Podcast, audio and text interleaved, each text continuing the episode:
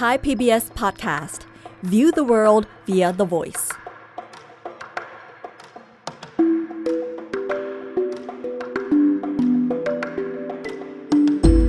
อาเซียนไอส์เปิดมุมมองใหม่ผ่านเรื่องลึกแต่ไม่ลับของผู้คน สังคม และวัฒนธรรมในอาเซียน กับปรางทิพย์ดาวเรือง สวัสดีค่ะคุณผู้ฟัง วันหยุดที่ผ่านมาไปเที่ยวไหนกันมาบ้างคะ ตอนนี้บรรยากาศของการพักผ่อนปลายปีก็มาถึงเรากันแล้วนะคะ แต่ว่ารายการอาเซียนไอส์ในไทย PBS Podcast กับดิฉันปรางทิพย์ดาวเรือง จะขอสวนกระแสกันหน่อยนะคะ เราจะมาเล่าเรื่องของคนรุ่นใหม่ในอดีตกันต่อ ว่าพวกเขาทำอะไรที่ยิ่งใหญ่ แล้วก็นำไปสู่การเปลี่ยนแปลงประเทศของเขากันบ้าง วันนี้เราจะย้อนเวลากลับไป 24 ปี แล้วไปดูกันซิว่าเกิดอะไรขึ้นที่ประเทศอินโดนีเซีย ประเทศที่ขณะนี้มีประชากรมากกว่า 276 ล้านคน แล้วก็มีเรื่องราวทางประวัติศาสตร์ที่น่าตื่นเต้น มาแทบทุกยุคทุกสมัยเลยนะคะ ในพศ 2541 เนี่ย หลายคนคงจะพอจำได้นะคะ ว่าไทยของเรากำลังพบกับปัญหาฟองสบู่อสังหาริมทรัพย์แตก แล้วก็นำไปสู่วิกฤตเศรษฐกิจครั้งใหญ่ของประเทศเลย ผู้คนเดือดร้อนกิจการต่างๆ ล้มละลาย สถิติการฆ่าตัวตายจากปัญหาเศรษฐกิจพุ่งสูงมากเลยนะคะ แล้วก็ปัญหานี้ก็ลามออกไปจากบ้านเราไปสู่เอเชียตะวันออกเฉียงใต้ทั้งภูมิภาคเลย หลายประเทศพบกับความเดือดร้อน ข้าวยากหมากแพง รวมทั้งในประเทศอินโดนีเซียด้วย ปัญหาความยากจน ข้าวยากหมากแพง เป็นเสมือนกับการราดน้ำมัน สู่กองไฟที่ร้อนระอุอยู่แล้ว จากความไม่พอใจในระบบการปกครองที่ผูกขาดอำนาจ แล้วก็เต็มไปด้วยการทุจริตของประธานาธิบดีสุฮาโตแห่งอินโดนีเซีย ที่อยู่ในอำนาจมานานถึง 32 ปีแล้วนะคะความไม่พอใจอย่างนี้เนี่ยทำให้เกิดขบวนการต่อต้านสุฮาโตขึ้นมาหลายปีก่อนหน้านั้น โดยมีนักศึกษาจากมหาวิทยาลัยต่างๆ ทั่วประเทศเป็นหัวหอกกับเขาด้วย แล้วก็มีการปราบปรามอย่างหนักนะคะ โดยเจ้าหน้าที่ของรัฐจนกระทั่งบางคนจะต้องหนีหัวซุกหัวซุนออกจากบ้านไปซ่อนตัวอยู่ที่อื่น ในเดือนมีนาคม พศ 2541 เนี่ย ที่อินโดนีเซียกำลังปั่นป่วนด้วยการจราจน เดินขบวนทั่วประเทศเลยนะคะ การต่อต้านรัฐบาลที่ออกมาสู่ท้องถนนเนี่ยทำกันอย่างต่อเนื่องมาหลายเดือนแล้ว ในช่วงนั้นเนี่ยนักศึกษาที่เป็นนักกิจกรรมจำนวนมากก็กำลังหลบซ่อนตัวอยู่ เพราะว่ากองกำลังของทหารแล้วก็ตำรวจ เริ่มออกปราบปรามทั่วประเทศเหมือนกัน มีนักศึกษาอยู่ 3 คนนะคะกำลังซ่อนตัวอยู่ที่แฟลตแห่งหนึ่งในกรุงจาการ์ตานี่เอง นักศึกษา 3 คนนี้เป็นเด็กกิจกรรม สังกัดอยู่ในองค์กรใต้ดิน ที่รณรงค์คัดค้านรัฐบาลทหาร เป็นหนึ่งในกลุ่มนักศึกษาที่กำลังหนีการปราบปรามอยู่ แล้วก็มาซ่อนตัวอยู่เงียบๆที่นี่ ไม่มีใครรู้ ไม่บอกใครเลยแม้กระทั่งพ่อแม่ญาติพี่น้องของตัวเอง พวกเขาเป็นหนึ่งในกลุ่มนักศึกษาที่ทำกิจกรรมทางการเมืองในตอนนั้น ที่เรียกกันในอินโดนีเซียว่า เป็นคนรุ่น 98 ตัวเลข 98 เนี่ย หมายถึงปี คศ 1998 หรือว่า พศ 2541 นั่นเอง เขาเป็นคนรุ่นใหม่เมื่อ 24 ปีที่แล้วนะคะ อายุอานามก็ราวๆ 20 ถึง 30 ต้นๆ เป็นพวกหัวก้าวหน้า หลายคนนิยมชมชอบอุดมการณ์แบบสังคมนิยม แล้วก็คิดว่าระบบการปกครองประเทศ ภายใต้พลเอกสุฮาโตเนี่ย ที่ดำรงอยู่ด้วยการโกงกิน การละเมิดสิทธิมนุษยชนเนี่ยควรจะจบลงได้แล้ว ในตอนนั้นเนี่ยประธานาธิบดีสุฮาโตมีอำนาจล้นเหลือเลยนะคะ เขาควบคุมทุกอย่างเอาไว้ในมือ ไม่ว่าจะเป็นทรัพยากรด้านการเงิน งบประมาณของรัฐบาลอำนาจเหนือกองกำลังทหารแล้วก็ตำรวจ และอื่นๆอีกมากมายนักศึกษาวัย 20 กว่าๆหรือว่า 30 ต้นๆ จะร่วมกับประชาชนคนธรรมดา จะอาจหารไปสู้กับผู้ที่มีอิทธิพลเช่นนี้ ได้ยังไง มันดูแทบจะเป็นไปไม่ได้เลยใช่ไหมคะ แต่ก็เป็นไปแล้วค่ะคุณผู้ฟัง ในเดือนพฤษภาคมปีเดียวกันนั่นเอง ก็เกิดเหตุการณ์เจ้าหน้าที่ตำรวจยิงเข้าไปในกลุ่มนักศึกษามหาวิทยาลัยแห่งหนึ่ง ชื่อมหาวิทยาลัยไตรศักติ ที่อยู่ในกรุงจาการ์ตานักศึกษาเหล่านั้นกำลังประท้วงต่อต้านการขึ้นราคาน้ำมันของรัฐบาล เขานั่งประท้วงกันอยู่ในมหาวิทยาลัยนะคะ แต่กำลังทหารก็บุกเข้าไปยิงทำให้มีนักศึกษาเสียชีวิตทั้งหมด 4 คน หลังจากเกิดเหตุการณ์นี้เนี่ย ก็นำไปสู่การจราจนอย่างรุนแรงทั่วประเทศเลย ในท้ายที่สุดเมื่อวันที่ 21 พฤษภาคมปีนั่นเอง ประธานาธิบดีซูฮาโตก็ต้องประกาศลาออกจากตำแหน่ง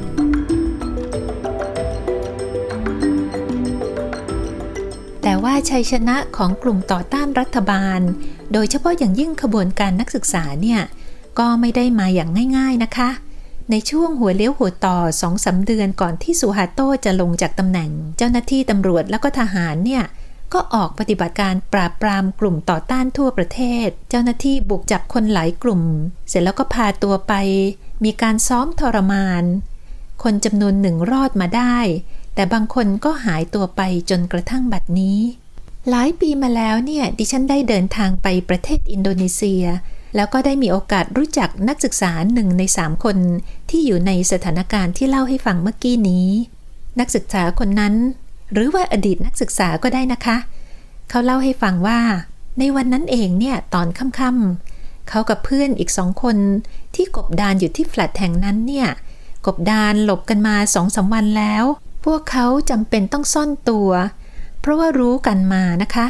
ว่าทีมเฉพาะกิจของกองทัพ ที่ในอินโดนีเซียเรียกกันว่าทีมมารวา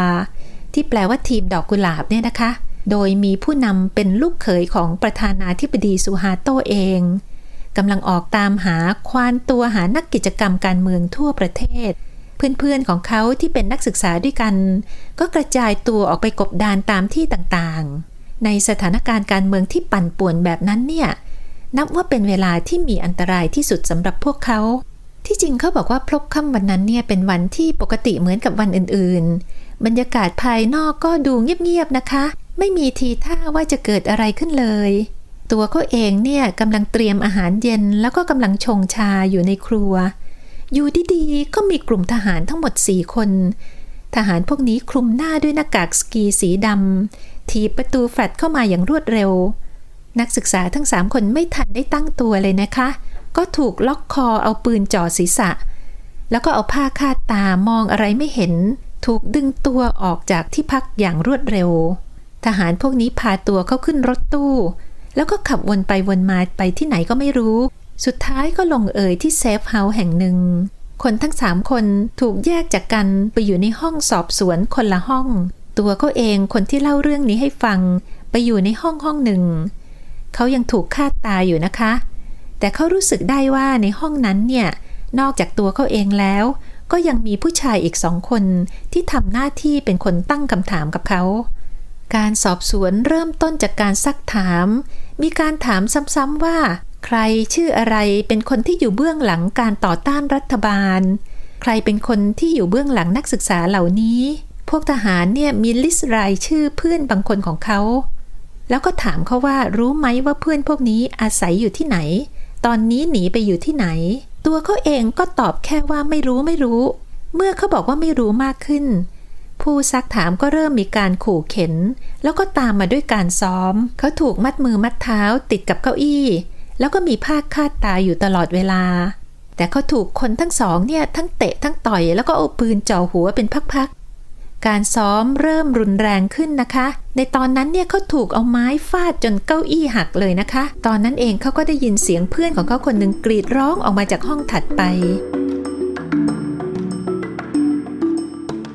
เมื่อรียกข้อมูลจากเขาไม่ได้เนี่ย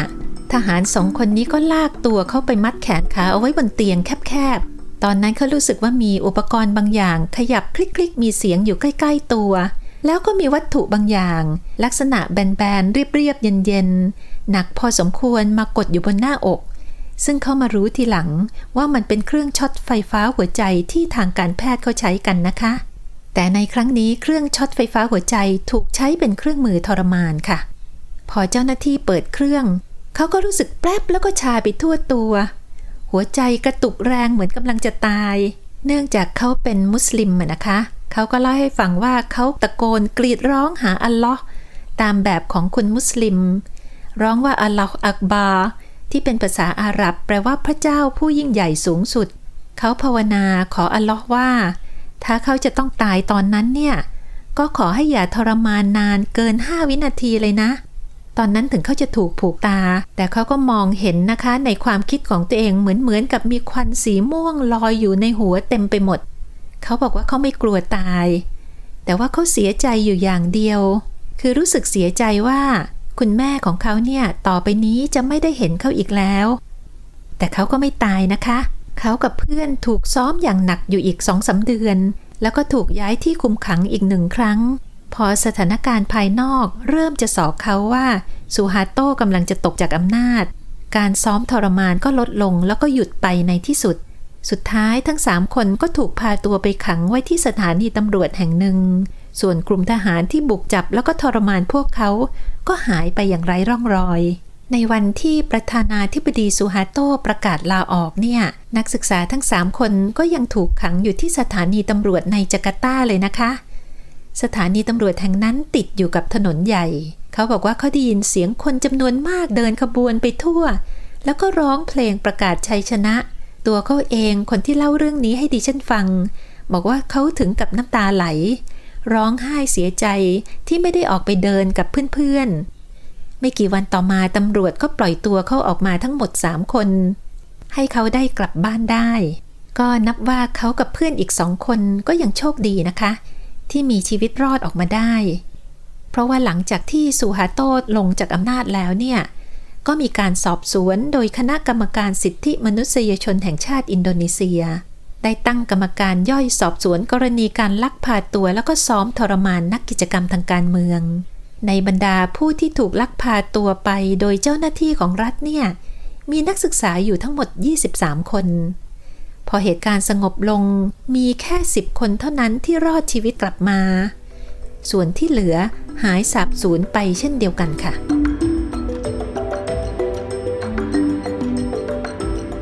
สำหรับพลเอกซูฮาโตเนี่ยเขาเป็นผู้นำกองทัพแล้วก็เป็นประธานาธิบดีคนที่สองของประเทศอินโดนีเซีย เขาแย่งชิงอำนาจมาจากประธานาธิบดีคนแรก คือซูกาโนที่เป็นวีรบุรุษชาตินิยม เป็นหัวหอกในการประกาศอิสรภาพจากเจ้าอาณานิคมเนเธอร์แลนด์ แล้วก็เป็นหนึ่งในผู้ที่รวมชาติอินโดนีเซียได้สำเร็จซูฮาโตเข้าครองอำนาจผ่านการใช้อำนาจการรัฐประหารของกองทัพ แล้วก็ใช้กฎเหล็กปกครองประเทศแต่เพียงผู้เดียว ในระบอบของรัฐบาลซูฮาโตเนี่ยกองทัพมีบทบาทอย่างสูงในทางการเมืองเลยนะคะ รัฐบาลมุ่งหน้าปราบปรามฝ่ายตรงกันข้าม ด้วยการใช้ความรุนแรง แล้วก็เฉพาะเจาะจงปราบปรามบางกลุ่มอย่างหนัก โดยเฉพาะอย่างยิ่งสมาชิกพรรคคอมมิวนิสต์อินโดนีเซีย ที่ภายหลังมีองค์กรที่น่าเชื่อถือหลายองค์กร ประเมินกันว่า มีอดีตสมาชิกพรรคคอมมิวนิสต์อินโดนีเซียที่เสียชีวิตจากการปราบปรามครั้งนี้ ไม่ต่ำกว่า 5 0 0แสนคน แล้วก็อาจจะถึง 1 ล้านคนเสียด้วยซ้ำไป ตอนนั้นเนี่ยเป็นที่รู้กันนะคะ ทั้งในแล้วก็นอกประเทศว่า รัฐบาลสุฮาโตเนี่ยเป็นรัฐบาลที่มีบุคลิกของการทุจริต มีเรื่องของการสมรู้ร่วมคิดทำร้ายผู้ที่ไม่เห็นด้วย แล้วก็มีการเล่นพวกเล่นพ้องอย่างรุนแรง ในอินโดนีเซียเขาจะเรียกคำนี้ด้วยการใช้ตัวย่อนะคะ ว่า KKN ที่ย่อมาจากคำในภาษาบาฮาซาอินโดนีเซียของเขาว่า corruption collusion nepotisme ที่พูดสั้นๆ แล้วก็อธิบายปัญหาของรัฐบาลสุฮาโตได้ทั้งหมดสุฮาโตเองเนื่องจากเขาเป็นนายทหารที่มาจากกองทัพนะคะ ก็เลยมีนโยบายพิเศษสำหรับกองทัพอินโดนีเซีย คือนโยบายอนุญาตให้กองทัพมีสองบทบาทไปพร้อมกัน ที่ภาษาอินโดนีเซียเรียกว่าดัวฟุงสี หรือว่าดัวฟังก์ชันในภาษาอังกฤษนั่นเองในด้านหนึ่ง ทหารก็มีบทบาทในทางความมั่นคง เช่นเดียวกับทหารอาชีพทั้งหลายนะคะ แต่ในอีกด้านหนึ่ง ทหารเนี่ยสามารถมีบทบาททางการเมือง ทางเศรษฐกิจแล้วก็สังคมได้อย่างเป็นทางการ ทหารจากกองทัพอินโดนีเซียในตอนนั้น สามารถเข้ารับตำแหน่งทางการเมืองในรัฐสภา ในวุฒิสภา รวมทั้งไปนั่งอยู่ในตำแหน่งสำคัญ ในองค์กรของรัฐที่เกี่ยวข้องกับเศรษฐกิจแล้วก็สังคมได้ทั้งหมด โดยที่ไม่จำเป็นที่จะต้องลาออกจากกองทัพนะคะ บทบาทในลักษณะนี้ของทหารอินโดนีเซียเนี่ยไม่ได้มีอยู่แค่ในระดับรัฐบาลกลาง แต่แต่มีอยู่ในทุกระดับจนกระทั่งถึงระดับรากหญ้าเลยนะคะ ในพศ 2512 เนี่ย ตอนที่สุฮาโตเข้ารับตำแหน่งประธานาธิบดีใหม่ ๆ ทหารที่ยังเป็นข้าราชการในกองทัพ ก็เข้าควบคุมตำแหน่งผู้ว่าราชการจังหวัดถึง 70%ของผู้ว่าทั้งหมดในประเทศ แล้วยังไปนั่งในตำแหน่งนายอำเภอกว่าครึ่งหนึ่งของนายอำเภอทั่วประเทศด้วย ในขณะเดียวกันก็ยังรับราชการเป็นทหารอยู่นะคะ นอกจากนั้นเนี่ยระบบของสุฮาโตยังอนุญาตให้กองทัพสามารถประกอบธุรกิจ เพื่อหาเงินสนับสนุนตัวเองได้ จึงไม่แปลกนะคะคุณผู้ฟัง ว่าอิทธิพลของกองทัพอินโดนีเซียครอบคลุมไปทุกหนทุกแห่ง แล้วประธานาธิบดีซูฮาโตเอง ก็ใช้วิธีนี้นี่แหละ ที่สร้างกองทัพให้เป็นเครื่องค้ำจุนบัลลังก์ประธานาธิบดีของตัวเอง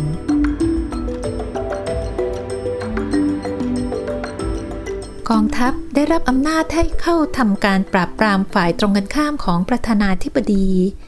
มีการสังหารคนจำนวนมากนะคะ แล้วก็ยังมีกฎหมายที่สามารถสั่งปิดหนังสือพิมพ์ ปิดปากกลุ่มประชาสังคม แล้วก็ยังมีพฤติกรรมบิดเบือนการเลือกตั้ง แต่ในขณะเดียวกันนะคะ ในช่วงทศวรรษที่ 1980 เนี่ย อินโดนีเซียก็เช่นเดียวกับหลาย ๆ ประเทศในเอเชียตะวันออกเฉียงใต้ ที่มีการเติบโตทางเศรษฐกิจอย่างสูง เป็นเวลาราวๆ 10 ปี พอมาถึงทศวรรษที่ 1990 จำนวนชนชั้นกลางในประเทศที่ได้อานิสงจากการขยายตัวทางเศรษฐกิจก็เพิ่มมากขึ้น ชนชั้นกลางเหล่านี้เริ่มไม่พอใจกับการปกครองของซูฮัตโตอย่างชัดเจน แล้วก็เริ่มเป็นหัวหอกเรียกร้องให้อินโดนีเซีย ปฏิรูปการเมืองกันสักที ชนชั้นกลางพวกนี้แหละก็กลายมาเป็นแนวร่วมกับขบวนการต่อต้านซูฮัตโตอื่น ๆ ที่มีนักศึกษาเกี่ยวข้องด้วยค่ะ จะว่าไปแล้วนักศึกษาอินโดนีเซียรุ่นปี 98 เนี่ยนะคะ ไม่ใช่นักศึกษารุ่นแรกที่ออกมาคัดค้านรัฐบาลสุฮาโต ที่จริงนักศึกษารุ่นพี่รุ่นน้าก็ทำมาก่อนหน้านั้นตั้ง 20 ปีแล้วนะคะ สำหรับประเทศอินโดนีเซียนะคะคุณผู้ฟัง เขามีประวัติศาสตร์ที่คนหนุ่มสาวมีส่วนร่วมทางการเมือง มาตั้งแต่ยุคกระบวนการชาตินิยม ต่อต้านเจ้าอาณานิคมดัตช์ในช่วงทศวรรษที่ 1970 เนี่ย นักศึกษาในมหาวิทยาลัยก็เริ่มก่อวอร์ด ประท้วงเรียกร้องการปฏิรูปการเมือง จนทำให้รัฐบาลซูฮัตโตประกาศแบนองค์กรนักศึกษาทั่วประเทศแต่การแบนองค์กรนักศึกษาก็ไม่สามารถหยุดยั้งคนหนุ่มสาวเหล่านี้ได้นะคะ ขบวนการนักศึกษายังเติบโตขึ้นเรื่อยๆ ในช่วงที่ฟิลิปปินส์เริ่มเดินขบวนต่อต้านเฟอร์ดินานมาโกสเนี่ย ก็มีนักศึกษาชาวอินโดนีเซียบางคน เดินทางไปยังฟิลิปปินส์เพื่อไปเรียนรู้แล้วก็ร่วมต่อต้านมาโกสกับเขาด้วย นักศึกษาเหล่านี้นำเอาบทเรียนจากฟิลิปปินส์มาพัฒนาขบวนการนักศึกษาในอินโดนีเซีย พวกเขาสรุปบทเรียนนะคะว่า การทำกิจกรรมนักศึกษาเนี่ยจะมัวแต่ตั้งกลุ่มเสวนากันอย่างเดียว แลกเปลี่ยนกันไปแลกเปลี่ยนกันมา มันย่อมไม่ได้ นักศึกษาจะต้องร่วมมือ จับมือกับชนกลุ่มอื่น ๆ ในสังคม เพื่อที่จะสามารถสร้างความเปลี่ยนแปลงได้อย่างจริงจัง เหมือนกับที่เขาทำกันในประเทศฟิลิปปินส์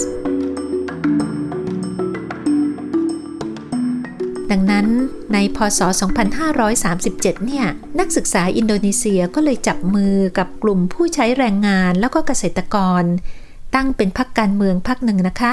ชื่อว่าพรรค People's Democratic Party หรือมีตัวย่อว่า PRD พอตั้งพรรคขึ้นมาแล้วก็สามารถระดมให้เกิดกิจกรรมทางการเมือง ที่รวมทั้งการประท้วงของชาวนา กรรมกร แล้วก็นักศึกษาร่วมกัน ในจุดต่างๆ ทั่วประเทศอินโดนีเซียเลย พอขบวนการเติบโตขึ้นก็มีกลุ่มอื่นๆ เข้ามาร่วมด้วยนะคะ มีการประท้วงของคนหลาย ๆ กลุ่ม ยกตัวอย่างเช่น คนขับแท็กซี่แล้วก็รถเมย์ที่เข้ามาร่วมกับนักศึกษาเช่นเดียวกัน อาจพูดได้เลยนะคะ คุณผู้ฟังว่าพอถึงต้นปี 2540 เนี่ย อินโดนีเซียเป็นประเทศที่มีการประท้วงที่นู่นที่นี่ทุกวันเลย บางครั้งก็ใหญ่บางครั้งก็เล็ก แล้วก็รวมๆกัน ขยายตัวไปเป็นขบวนการที่มีการประท้วงขนาดใหญ่ พอมาถึงพศ 2541 วิกฤตเศรษฐกิจก็กระทบอินโดนีเซียหนักมาก สถานการณ์ทางการเมืองก็วุ่นวายขึ้นทุกวัน โดยเฉพาะอย่างยิ่งหลังจากที่รัฐบาลสุฮาโต ประกาศขึ้นค่าไฟฟ้าแล้วก็ราคาน้ำมัน ทั้งทั้งที่คนกำลังเดือดร้อนตกงานกันอยู่จำนวนมากการขึ้นราคาน้ำมันเนี่ยทำให้คนยิ่งโกรธแค้น มีการประท้วงที่ดุเดือดยิ่งขึ้น จนนำไปสู่การสังหารนักศึกษาที่มหาวิทยาลัยไตรศักติ ที่ดิฉันเพิ่งเล่าให้ฟังไปเมื่อกี้นี้นะคะ หลังจากที่นักศึกษาสี่คนถูกยิงเสียชีวิตที่มหาวิทยาลัยสองวันถัดมาก็เกิดการจราจนไปทั่วจาการ์ตาเลย นักศึกษาบุกยึดสถานีวิทยุ แล้วก็ออกอากาศโจมตีรัฐบาลด้วยตัวเอง หลังจากนั้นก็ยกขบวนเข้าไปยึดอาคารรัฐสภา นั่งกันอยู่ที่นั่นน่ะนะคะ แล้วก็ประกาศว่าจะอยู่ที่นั่นจนกว่าซูฮาโตจะลาออกจากตำแหน่ง วันต่อมาก็เกิดประท้วงของคนนับแสนในหัวเมืองใหญ่ทั่วประเทศ สร้างแรงกดดันในรัฐบาล กดดันกองทัพ จนในที่สุดซูฮาโตก็ประกาศลาออกทำให้รองประธานาธิบดีบีเจฮาบิบีเข้ารับตำแหน่งตามข้อบังคับของรัฐธรรมนูญ เป็นประธานาธิบดีคนถัดมานะคะ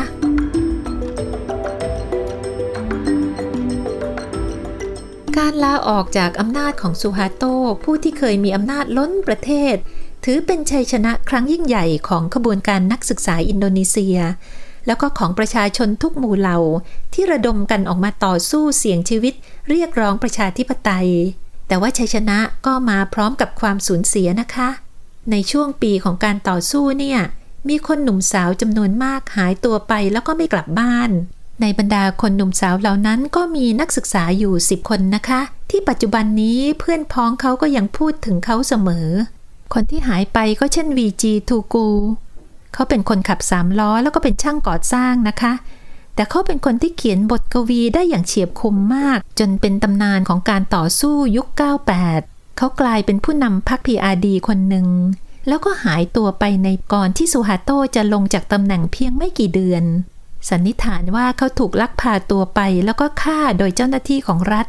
นอกจากนั้นก็ยังมีนักศึกษาหลายคนนะคะ เช่นเฮอร์มานเฮนดราวัน นักศึกษาคณะรัฐศาสตร์จากสุราบายา ที่หายตัวไปพร้อมกับเพื่อนนักศึกษาอีกสองคน หรือว่าสุรัตนักศึกษาจากเมืองโซโล ที่ถูกกลุ่มชายชะกันห้าคน ที่อ้างตัวว่าเป็นเจ้าหน้าที่ บุกมาลากตัวเข้าไปต่อหน้าต่อตาพ่อแม่ของเขาเลย รายชื่อของผู้ที่สูญหายที่รวมทั้งนักศึกษาด้วยเนี่ย แล้วก็ผู้ที่เสียชีวิตหรือว่าถูกทรมานในยุคขของซูฮาโต มียืดยาวแทบจะไม่มีที่สิ้นสุดนะคะ แต่หลังจากนั้น อินโดนีเซียก็กลายเป็นประเทศอินโดนีเซียใหม่ กลายเป็นหนึ่งในประเทศที่เป็นประชาธิปไตยสูงสุดในเอเชียตะวันออกเฉียงใต้